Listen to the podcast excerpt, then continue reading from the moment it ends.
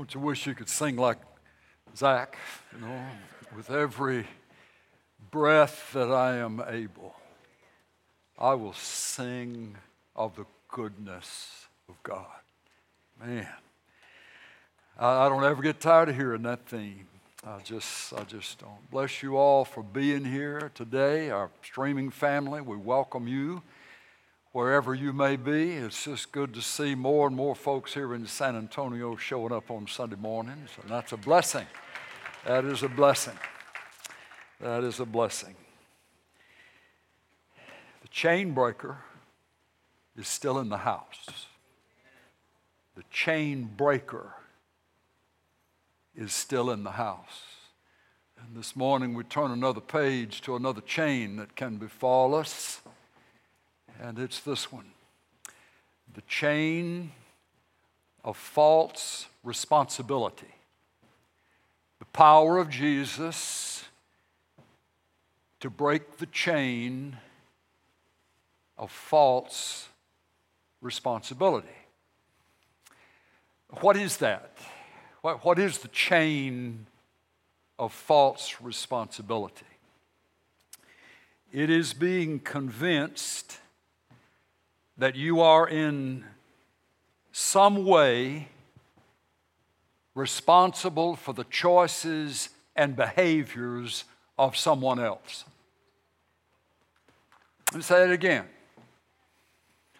The chain of false responsibility is being convinced that you are in some way responsible for the choices and behaviors of someone else. In Ezekiel chapter 18, you don't need to turn there, let me just reference it, but it would maybe do you some good to read down through that passage. The prophet Ezekiel, speaking for the Lord, says,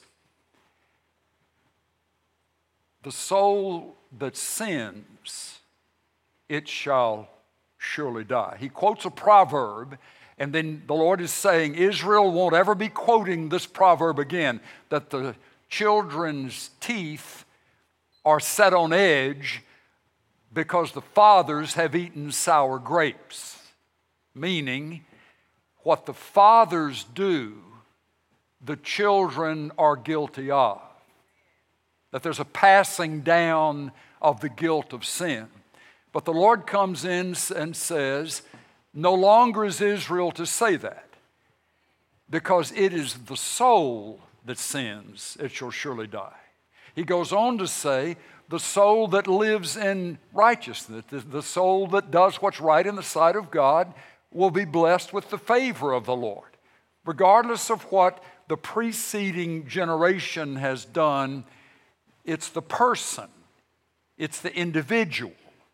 It's not guilt passed down, but it's where I individually stand before the Lord. That's important because we need to, as parents with grown children, do I have a witness? As, as spouses married to spouses, as friends of old friends, we need to understand that the individual not the parent of the individual or the child of the individual, but the individual is going to answer under the Lord for the good or for the ill. The, the, the chain of false responsibility means somehow, though, that we've missed that. We have come to be convinced that I am responsible for my spouse's choices and behavior, or my grown children's choices and behavior. When really the truth is, we are not responsible unto the Lord for any behavior other than our own, our individual, our own behavior. Now, when we're raising little ones and they're still under our roof, we have the instruction from Scripture to raise them up in the nurture and admonition of the Lord, to impart to them the truths that are consistent with Scripture and the heart of the Lord. But there comes a point in time when they leave, uh, or they should. And they go out and multiply, and then they say they multiply, and then they come back sometimes. And that's, that's part of the family process. That's a good thing. But the challenge can be mamas want to always be mamas, and, and, and daddies can sometimes fall into the trap of always feeling like that there needs to be the imposing of some kind of authority or final word on the rest, and it can become a chain of false responsibility. So, what, what, can, what can the chain of false responsibility do to you? It can, it can be a joy robbing, emotionally exhausting, and powerfully binding chain of soul that can suck out of your life power and strength. Because what happens is when we do that, when we are convinced that I am in part responsible for how somebody other than me turns out, I end up taking on my shoulders a weight, a responsibility that nobody but God Almighty can carry. I come in under a burden that I was never intended to carry. That doesn't mean that we don't love our grown children.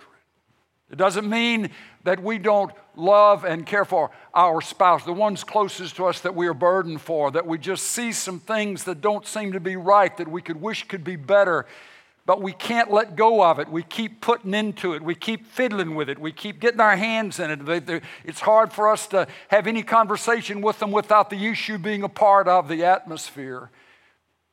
And as a result of that, we can find ourselves being emotionally exhausted. We can find ourselves at a place of, of weakness instead of strength the, it, it can do those things to you, and, and, and it has the power to just suck right out of your heart the joy in your relationship with Jesus. And we'll talk more about that, about why that's so important that we realize that, that any kind of a sense of false responsibility towards someone else, where I'm taking on something that was meant only for God, that that can be a debilitating posture for a, a Christian to live in. So, so here is here, here, is the, the place where the roots uh, begin to flourish with, within us. And this is why it can be so important. It, it, it's that somewhere along the line, we've started believing a lie about God. We've started believing a lie about God. Here's part of it that I can't trust Him to fix this. So I've got to do it. And now we would never wear a t shirt with I don't trust God necklace on.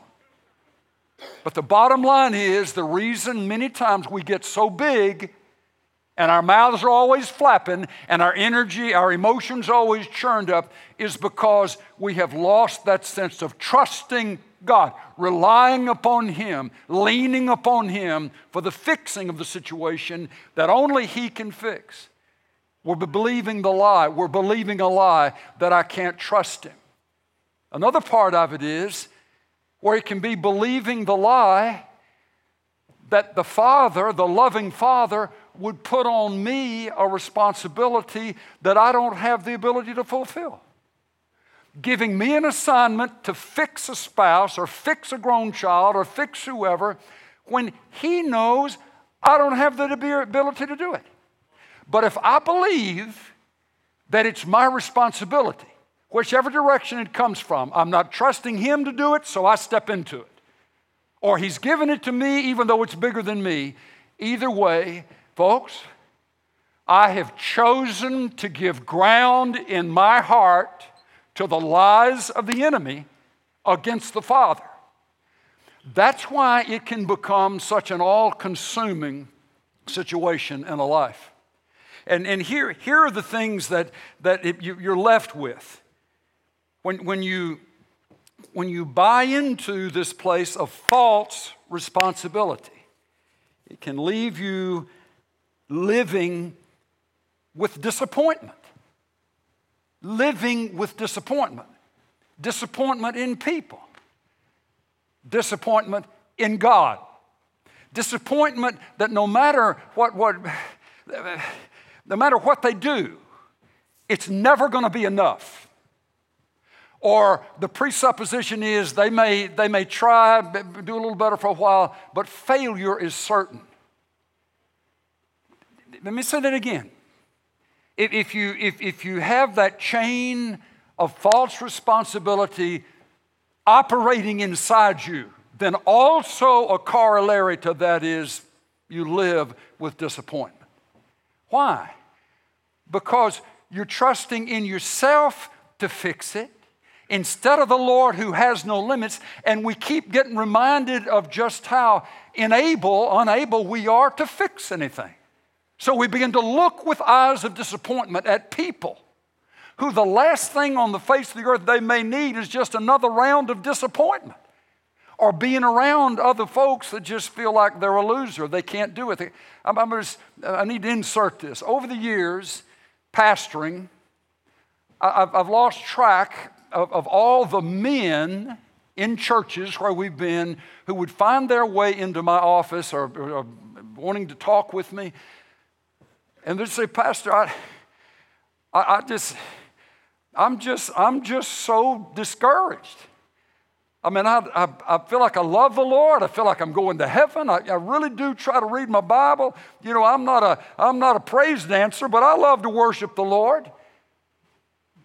But from my wife, I just keep getting this that I'm not doing it right. That, that I'm not doing it right, that, that I'm not having my quiet time right, or I'm not, I'm not reading the books that I need to read, and I don't have the, all the kind of fellowship I need to have with men. To which, if I, and I've gone back to some of the wives and said, Would you please shut your mouth?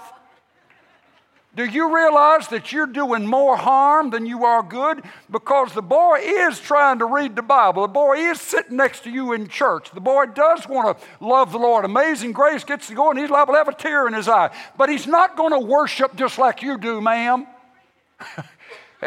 he's not going to do everything just so get off his case. Uh, you know, if shoe fits, wear that. Anybody listening to me this morning? I, I, I didn't, that, that nobody in particular have in mind, but I've just seen it so many times. That, that when a husband wakes up every morning and his wife looks at him with eyes of disappointment, then what incentive is there for him to keep on going? Uh, and I'm, I'm, okay, I'm, I'm to get off of that. But I'm just, just trying to say this, this chain of false response, I've got to turn my husband into a man of God if it kills me and him. And him. I'm going to get us. I'm going to get us going in the right direction. It's it. That's that is a chain of false responsibility, and it can rip Christian marriages wide open. You don't always want to be around somebody when they see you come and go. You, you, you want to be around folks that even though you know that you've swung at two strikes, you missed both of them, but you still got one more strike, and you're liable to knock it out of the park on the third swing. Somebody who'll look you in the eye and say, I'm praying for you. I'm praying with you. And I'm believing with the power of God doing a work in our lives, we can become something we've never been before. And I'm believing that. But if you've got this chain of false responsibility, and I said that, made that in the direction of the ladies, I could put that in the direction of the men as well. That you read, you know, you read some book about a godly home or something, or about, about the husbands and wives, and you're kind of looking down at her like she had never done that. She had never measured up. Well, what good is that going to do, sir? if all she hears is a sense of disappointment. But if you feel like it's your job, it's your job to produce something in somebody else, that, is, that can turn into a debilitating chain of false responsibility. You know whose power it is to renew our minds, to change our minds, to give us a new way of thinking and looking? It's the Holy Spirit of the resurrected Jesus and nobody else. He doesn't defer, He doesn't set aside His ability to do those things and give it to anybody else. So I'm just telling you. We may not think I've got this kind of thing controlling me, this false responsibility controlling me. But let me say, you know, again, again, do you live in a state of almost perpetual disappointment? That whoever the person out here hasn't changed yet, and for some reason God in heaven hadn't done anything, so then it's all up to me to do it, and then you're left with the frustration I don't know, sick them from come here. I don't know, hot from cold when it comes to being able to change somebody else's life. I got enough problem going on inside here. I got enough logs hanging out of my eyes to be spending all my time trying to pick the specks out of somebody else. Jesus, as you know, warned against that. All right, so it can leave you in a place of living with disappointment. Here's what else it'll do it leaves you prone to anger. Prone to anger. That there's no change. It, it, it, it isn't happening. I, I'm trying to do it. I can't do any good. And so you end up being just a mad little person. A mad, sometimes a mad big person. Let me tell you where that happened.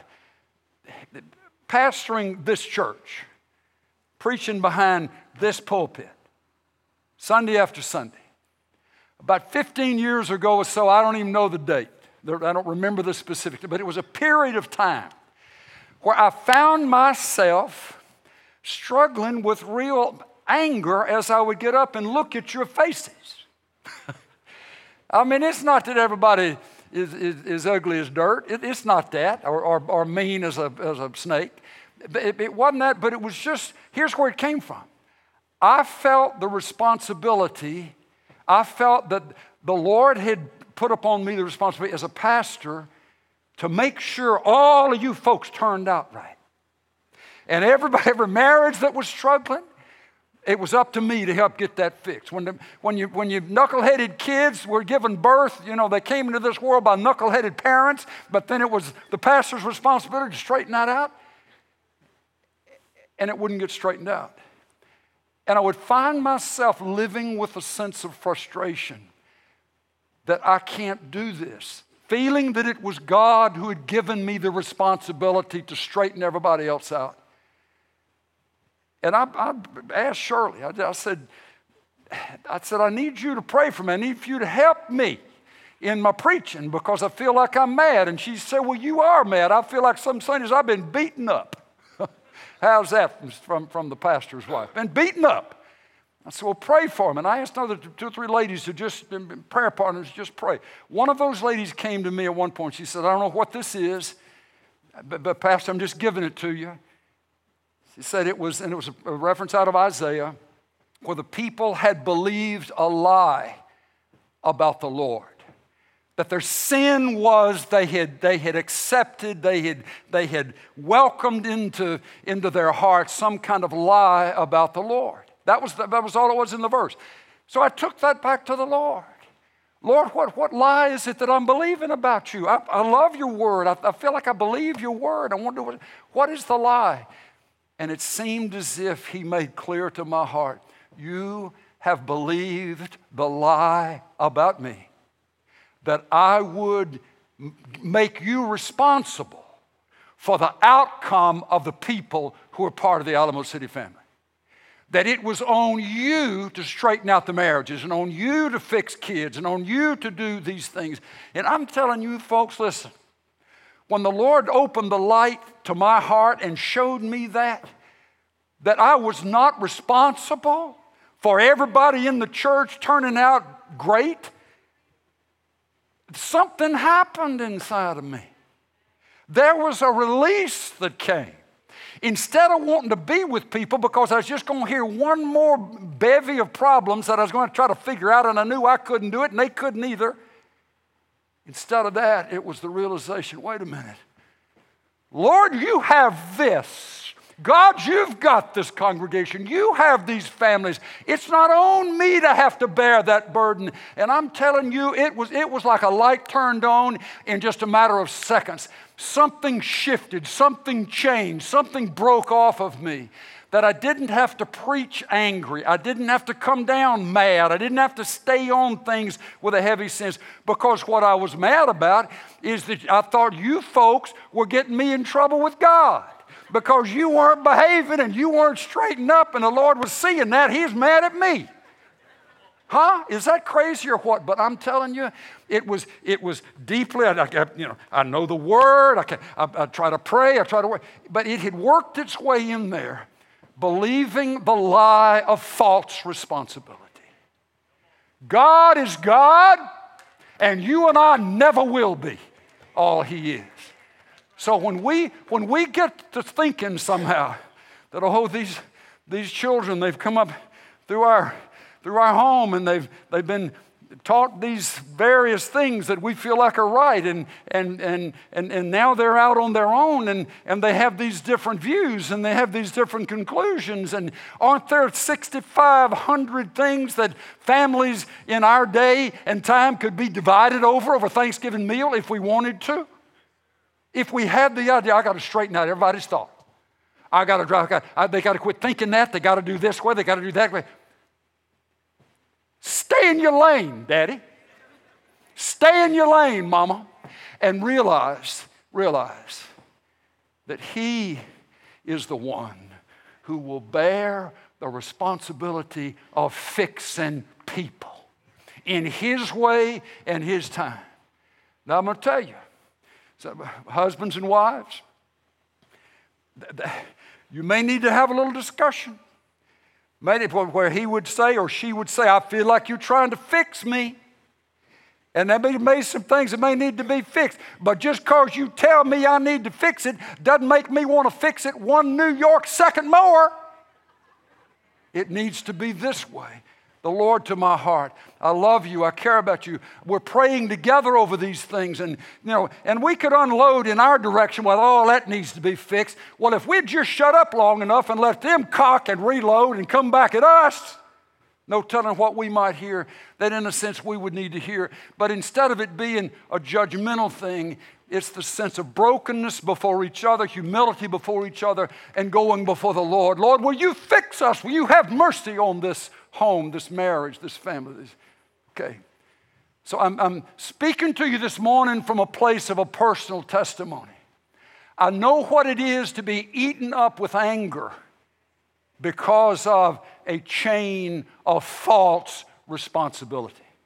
The other thing that will, it'll also do to you is this it will cause you to, as you're so consumed with, with this, this thing that isn't working out, but that you feel responsible for, you, it can be so consuming that happiness lasts only as long as you're distracted from thinking about it.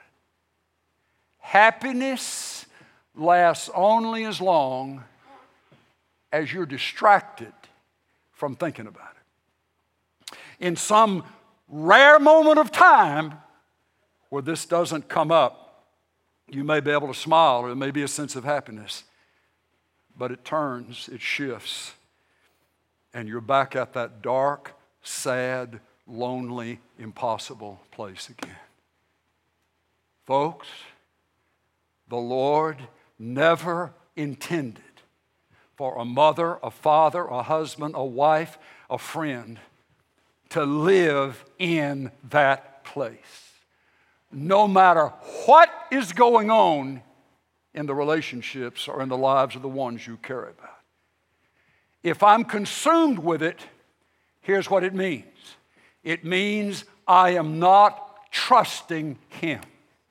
Trust in the Lord with all your heart, and what, church? Lean not on your own understanding. But in all your ways, acknowledge him, and he'll make your path straight. Trust in the Lord, trust in the Lord with all your heart. Not 95%, but then there's 5% I'm working on, I'm fixing because I can't trust him there.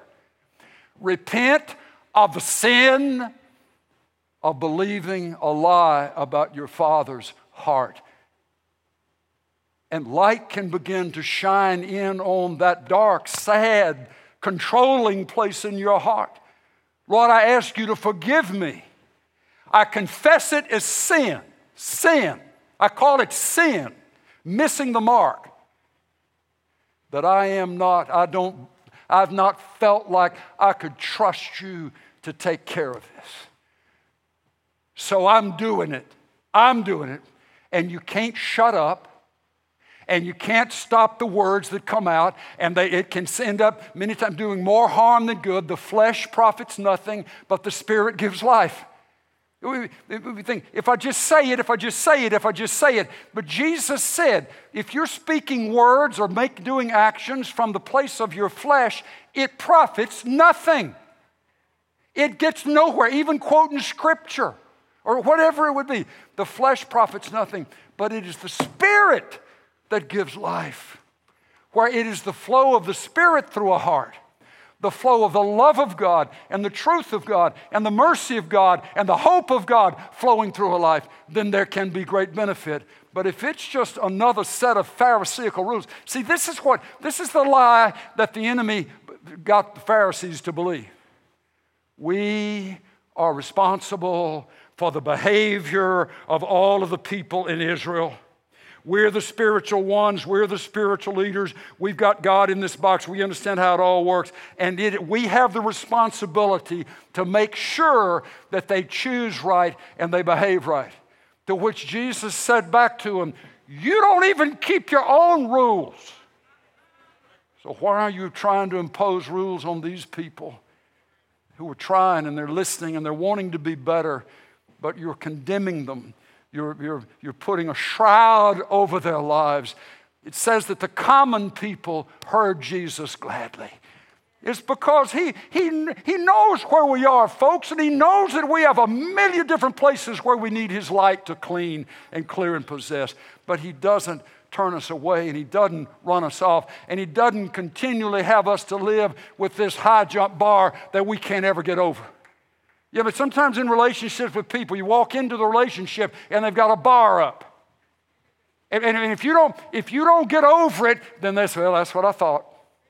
That's not the heart of God. That is a chain of false responsibility. Here's your bar, here's your bar, here's your bar. Jump it, jump it. No. Okay?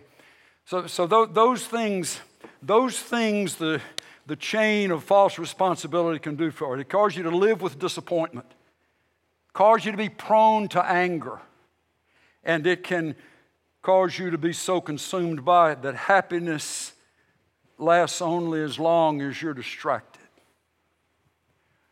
I'm going to give you three declarations that if you're ready to be free, of the chain of false responsibility, I want to ask you to write these down somewhere, and I'll mention them two or three times before we finish. Here's the first one It's not my fight. Number two, it's not my fault. And number three, it's not mine to finish. It's not mine to finish. It's not my fight. It's not my fault, and it's not mine to finish. I want you to go in your copy of the scripture to the Gospel of Luke, Luke chapter 15. Luke chapter 15. It's just one of my favorite chapters in all the Bible. Always seemed up, just kind of ending up somehow sooner or later back in Luke 15. It's where Jesus had a, had a divided house that he was speaking to the scribes and Pharisees, the religious police the ones that were looking at everybody else's behavior but not examining their own hearts and saying they're all failures. And especially the tax gatherers and sinners who were also in the room, grouped together in the room. Luke, Luke will say there were so many of them, looked like all of them were there. Uh, as I said to you before, you pick out the lifestyle that is the most despicable to you, You pick out the profession that is the most despicable to you, and you take that name or those names, and everywhere you see tax gatherer and sinner in the New Testament, you put those names in here. And then what you do is examine closely how Jesus responded to the tax gatherers and sinners. As we all are well aware, he, he, he, would, he had more harsh things to say to the religious, squeaky clean religious police than he did to the ones who were open about what they were doing. People knew they were tax gatherers and they knew that they were irreligious Jews, but somehow they were drawn to Jesus. They were drawn to the hope and the mercy and the power and the life that they saw in him. And he didn't tell them to get cleaned up before they came to him. He didn't tell them to quit your profession, do well before they came to him. He knew that somehow, if he was where he was able to win their hearts, then it would be only a matter of time before their whole lives would be transformed. And so he became friends with them. He would spend whole evenings at night in their houses, and he would have his disciples there with them. They were, they were what they were. Jesus knew they were what they were, but what they were was not enough to keep him away from pursuing them. I came to seek and to save that which was lost. And he was relentless about that. And it's a it's awesome. Uh, that's uh, his. You, you, you, you, get to, you, you get some judgment about this and that and the other thing rising up, or these people and that people and that particular thing rising up in your heart. Don't, don't be reading some commentator somewhere or, or, or say, listen to something on.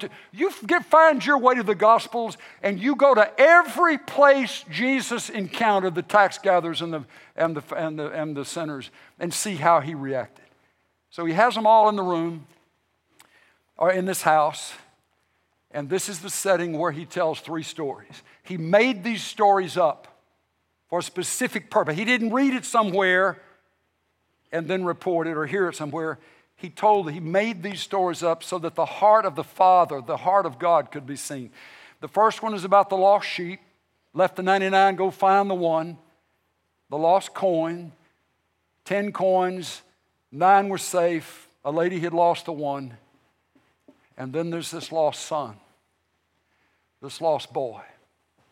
Now, folks, this is the story told from the perspective of the one who knows about and knows the heart of the one who has responsibility. We can take on false responsibility, but this is told from the perspective of one who has all responsibility for the fixing of broken lives. So listen to what this how, how this reads. Verse 11 And Jesus said, A certain man had two sons. And the younger of them said to his father, Father, give me the share of the estate that falls to me. And he divided his wealth between them. Now, what was that first of three lines that I gave you? It's not my fight. It's not my fight. The father in the story knew that the bigger issue was what was going on in the heart of that boy with regard to what the father stood for, but what the father stood for was what he had believed, was believing that the fa- heavenly father was wanting him to stand for. So, vital to all of this in this place of staying free from the chain of false responsibility is to realize that the one you're troubled about is not really at issue with you. It's not your fight. Their fight is this way. Their fight is this way. Now, that may take some work for the Spirit to open your eyes and show you that. But it's bigger than the last name, it's bigger than the birth order. It's bigger than any of those things it comes down to when there is a desire in the heart of a person to go away from God. All those who represent God in that person's life can be the victim of, of evaporation, where, the, where that one just wants to leave. And that's what happened here.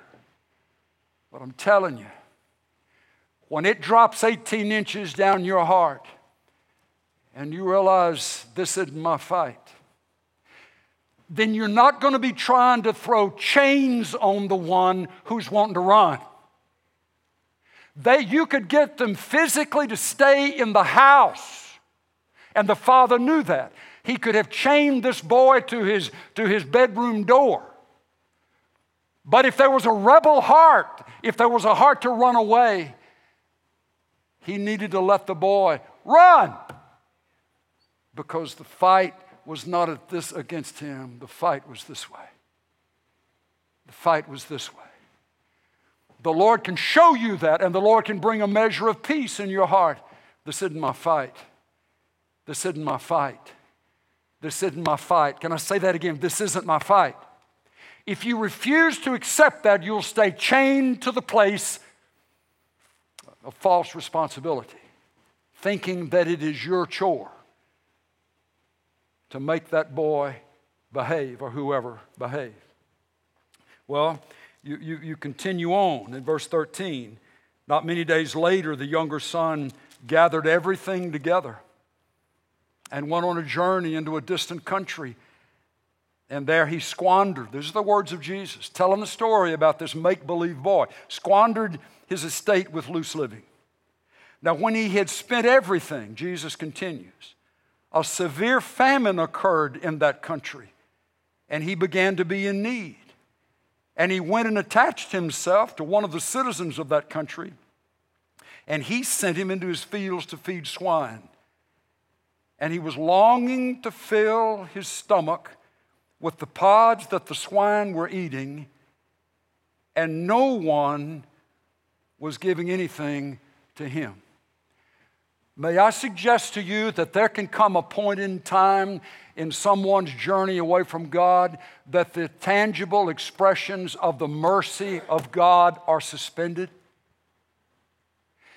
This is, this is the Father. Jesus is telling the story. Here's the Father, Heavenly Father, looking down on this situation. He lets the boy go, filthy rich, had his inheritance in hand he watched as the boy squandered everything. He watched as there was a famine in the land. He watched as he hired himself out to help feed hogs. And he got so hungry, physically hungry. And the Father in heaven let him be hungry. You see, folks, if, if, if, if, we're, if we're chained to this false responsibility with, oh no, we can't let him go hungry. We, we, we, we got to get something to them. Nowhere is there an account in here that this imaginary wealthy father mustered a SWAT team to track the boy down and SEAL Team Six him out of wherever he was and bring him back to the house. He let him go. He didn't chase him. He let him go. He let him go. He let him, somebody's needing to hear that because you're in a crisis right here. We, we can't let it happen. We can't let it happen. We can't let it happen. Let it happen. It may be the only way that that one who is, is, is, is so determined to walk out on everything that's been in the past may be the only way that God knows will ultimately be used to bring them back. Let them go. It says that no one no one offered him anything.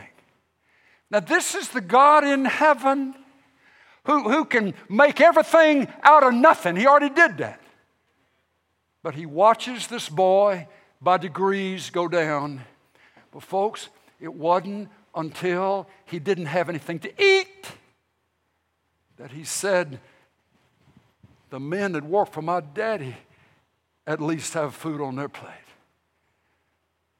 I'm going to get up and go back to my daddy and I'm going to say, Father, I've sinned against you and I've sinned against heaven. He didn't say, I'm going to come back and ask for more money,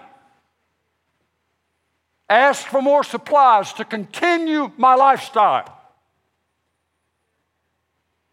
Nowhere in the story is Jesus speaking of compassion that would, that would continue a lifestyle of rebellion. But, folks, if we got a chain, if we've got false responsibility working in us, that false responsibility can be the one that tracks them down and keeps sending them money and keeps doing the things that keep the lifestyle going. As we say, how can it be nice? How, can, how could that be the right thing for a parent to do? Well, this is our standard. Uh, there can be certainly expressions of kindness and expressions of kindness, yes. But, but where, we, where we get to feeling like that it's our responsibility to save them, our responsibility to change them, our responsibility to do, because they can't, on, can't count on God to do it, then we can find ourselves not helping the situation at all. I've seen it over the years. It can just perpetuate an already bad situation. So, what is the place? Lord, I ask you to forgive me for the sin of doubting your heart. You are God and I am not. And I hand this one I love over to you. I release them, him, her, unto you. And I'm going to trust you to do what you know in your heart it's going to take to bring them back to you. It's not about them staying home. It's not about them not embarrassing the family name. It's about Jesus seeking to save that which was lost and bringing them home unto himself. Okay, it's not your fight. Get that down. It's not your fight. If you don't accept that, you'll stay chained. The second one is it's not your fault. It was not the father's fault that the son was penniless and didn't have anything to eat. That was the son's fault. That was the son's fault. He did it to himself. And daddy wasn't there to soften the blows. Daddy never left home. Daddy stayed with a broken heart. Daddy stayed praying. Daddy stayed evidently watching that road the boy left out to see when he's coming back. And when he saw him, he took off running. You ever seen an old man run? but he ran and fell on his neck and kissed him and embraced him when he came back. But it wasn't his fault. It wasn't his fault. You got to handle that. You got to let that in. It's not my fault that ones I care about have made the choices that they have made.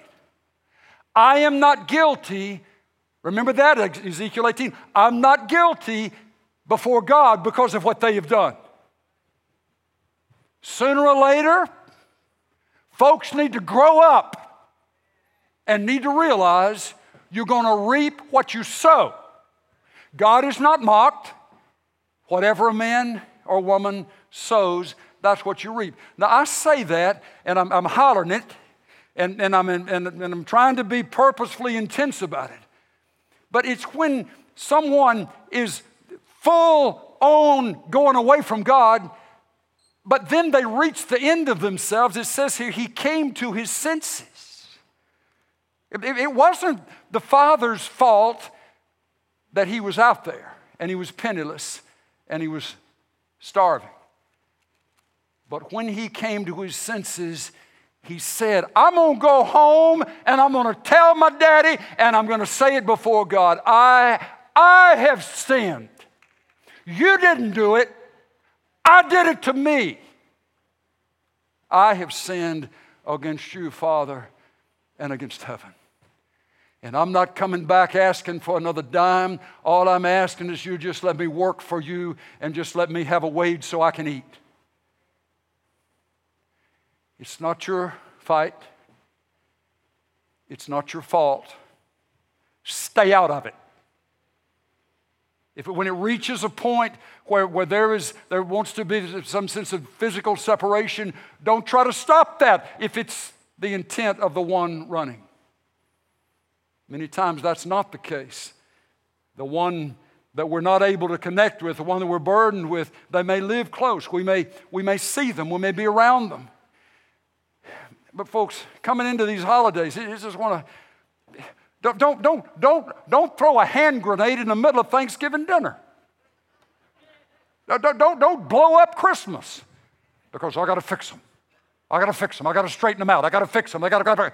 I'm going to pull them off to the side. I may not do it the, around the table, and I'm going to get them over straight. How's that worked for you before? Keep doing the same thing again and again, expecting different results, as the old saying is, it's insanity. What if you're doing that because you don't trust God to do it? What if you're doing that because, as David would say, you wait on the Lord? You, you wait on the Lord to do what only the Lord can do. You can't do for God what only He can do. So therefore, you wait. You wait for the Lord. You wait for the Lord. I don't know if I can wait. I don't know if I can wait. I don't know if I can wait. Well, then you just you just keep on messing things up and pushing people even farther away, maybe. Because they got to fix them. And because whenever they get in your presence, they know they don't measure up, or they know that you're mad. You're mad at them. How many on an even playing field would pick somebody that you know is mad at you to just be around for the half a day? Or to be around somebody that already has you figured out as a failure? Who would choose? Some way or another, folks, listen, these were professional failures the tax gatherers and the sinners.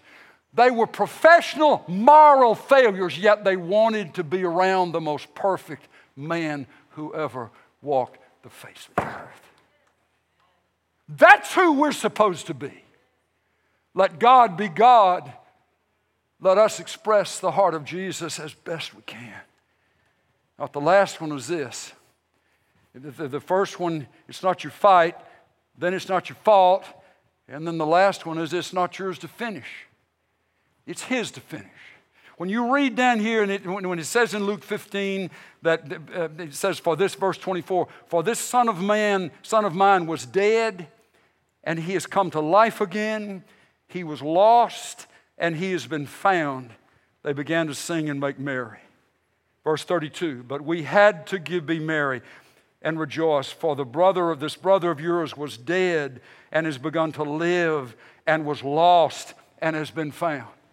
Who raised this boy to, to life again? Who raised him from the dead? There's only one somebody who can raise somebody back to life again, and it is Jesus. It wasn't that the daddy went out trying to find him. The Spirit of the Lord in this story somehow began to work in the boy's heart. He, he, he, he, he saw what he had done and he knew the way home and he came back. It's not yours to finish. But, folks, if you've got a chain around somebody, or you're trying to put, and that chain is attached to your heart, you're going to do everything you can to try to end it the way you think it needs to be ended. Just bring them back, just get them in the house, just keep them at the same street address. So that, that's all. That's how it's going to work. We'll just continue on with this marriage, just, just doing the way we've been doing, even though there's, there's no life, there's no freedom here. But I'm, I'm, I'm trying to make sure that everybody knows how miserable I am and how frustrated I am. No. The flesh profits nothing but the Spirit gives life. I believe what the Lord's saying, and I'm telling you, I believe there's some folks that this day, by, by one o'clock this afternoon, some of you could walk out into the rest of your life with a sense of freedom, realizing God has not put on you the responsibility to fix and to keep fixed everybody you care about. All that has to be is just a switch turned on. The truth will set you free. The truth will set you free.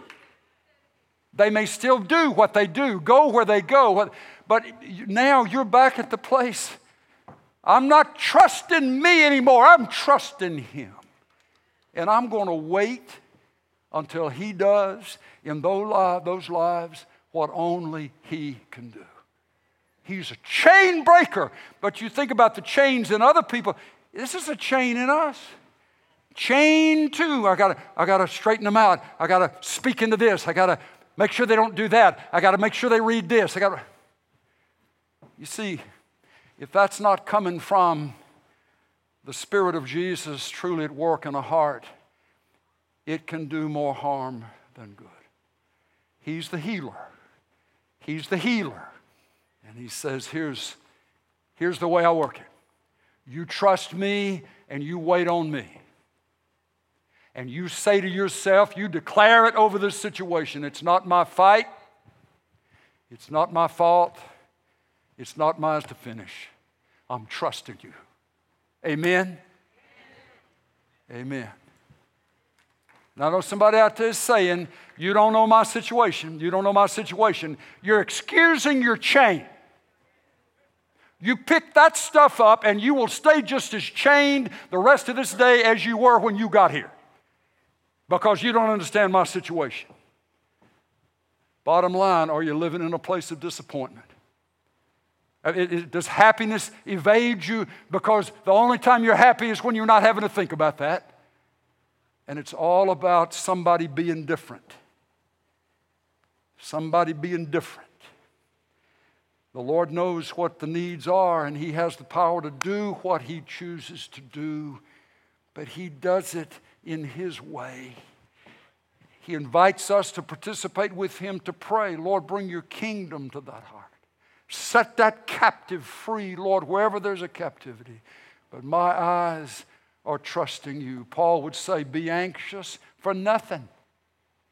Don't let yourself be stewing over anything. Be anxious for nothing, but in everything, in everything, with prayer, with supplication, specific requests, let your requests, your askings be made known to God.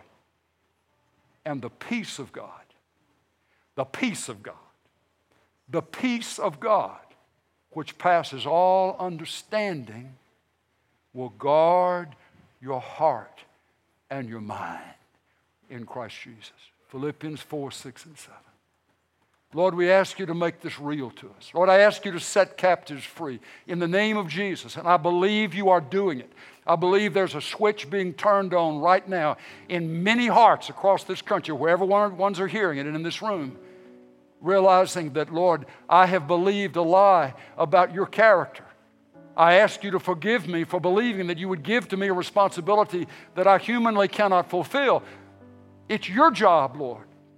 I confess the sin of believing a lie that you would be unfair or that you would be unfaithful. I ask you to forgive me, Lord, for, for not waiting on you and just trying to rush everything. Lord, I ask you to forgive me. I ask you to replace whatever darkness has been there with your light, that you'll fill me with your spirit in that place of me trying to control and trying to fix. Lord, in that place that has filled me in that way, I ask you now to fill me with freedom. Freedom to just rejoice, freedom to trust, freedom to be able to be happy that God's gonna, you're gonna work this out in your timing. In the name of Jesus, I renounce any and all agreement with Satan's lies that you are not faithful and that you would give me too big of a responsibility for me to be able to handle. And I receive the truth of your heart that you love me and you love the ones I'm concerned about, and I will trust you as your spirit gives me strength. In Jesus' name, amen. You know, as the Lord did that work in my heart, which I'm grateful continues to this day some of the same folks who, when they would come at me with this latest chapter in the demolition of their lives, or their families, instead of wanting to take my Bible and run, because I didn't want to hear any more of it, there came to be that sense now that the Lord's in charge of it, as He always has been, and not me, I could listen to them and I could smile with them and there'd be some places where I used to not be able to see progress and rejoice in things in, in movement in the right direction that now I began to see that's good. You are still a piece of work, no doubt about it. But there's some good things going on. I hadn't been able to see it because I was overwhelmed with what all I had to fix. When that changes, light comes on, freedom, joy, the people that used to depress you, now there's a sense of, I, I want to look at them through the eyes of Jesus. And He gives that ability. Amen? Amen. Amen. Amen. Let's stand together. Streaming family, bless you for being a part of our time today. Thank you for praying for us and just linking up with us in the Spirit. Thank you for your financial help as well that enables us to keep getting this out uh, wherever the Lord would take it. Pastor Walker at alamocity.org, if there's a prayer request that we can pray with you about, we'd love to hear from you and get that. Now, if you're here in this room and you want somebody to pray with you about what we've just talked about or something else that's going on in your life, I want to invite you to come forward and let our prayer partners, in complete confidence, pray with you. We can't fix you, but we know the one who can. We can't heal broken hearts, but we know the one who can. We are not able, but we know the one who is. God bless you. God bless you. And I just want to say that if you've never opened your heart up to Jesus, it, it, it isn't about hearing another sermon or being in particular. It's about opening your heart up to Jesus. He's the chain breaker. Jesus, come into my heart. Break the chains in my life. Invite him, invite him, and you'll be amazed the difference that he can make. Amen. Zach, okay, let's. You, which one are you going to do? Which one are you going to sing? Uh, goodness of God. All right. Well, we believe in that, in the goodness of God, don't we? Amen. Come this way if we can pray for you. God bless you. God bless you.